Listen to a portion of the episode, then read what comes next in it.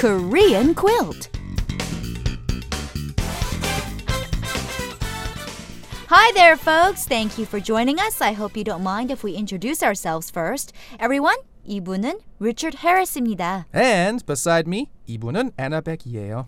So, do you think our listeners understood what we were doing, Richard? I don't know, but just to make sure, let's explain it for them. Okay, good idea. When introducing someone, especially for the first time and to those who are older than you, there's a polite way to introduce someone. Right. The first thing to know is that Korean names will usually be followed by a title, such as president or teacher. But in cases where there's no title, you can add the character ssi to the end of the name, something akin to Mr., Mrs., or Ms. And so, Kim Young-bom, for example, becomes Kim Young-bom 씨.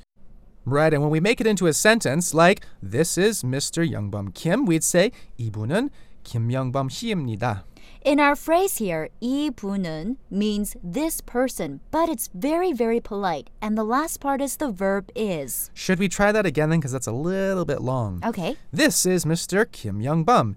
이분은 김영범 씨입니다.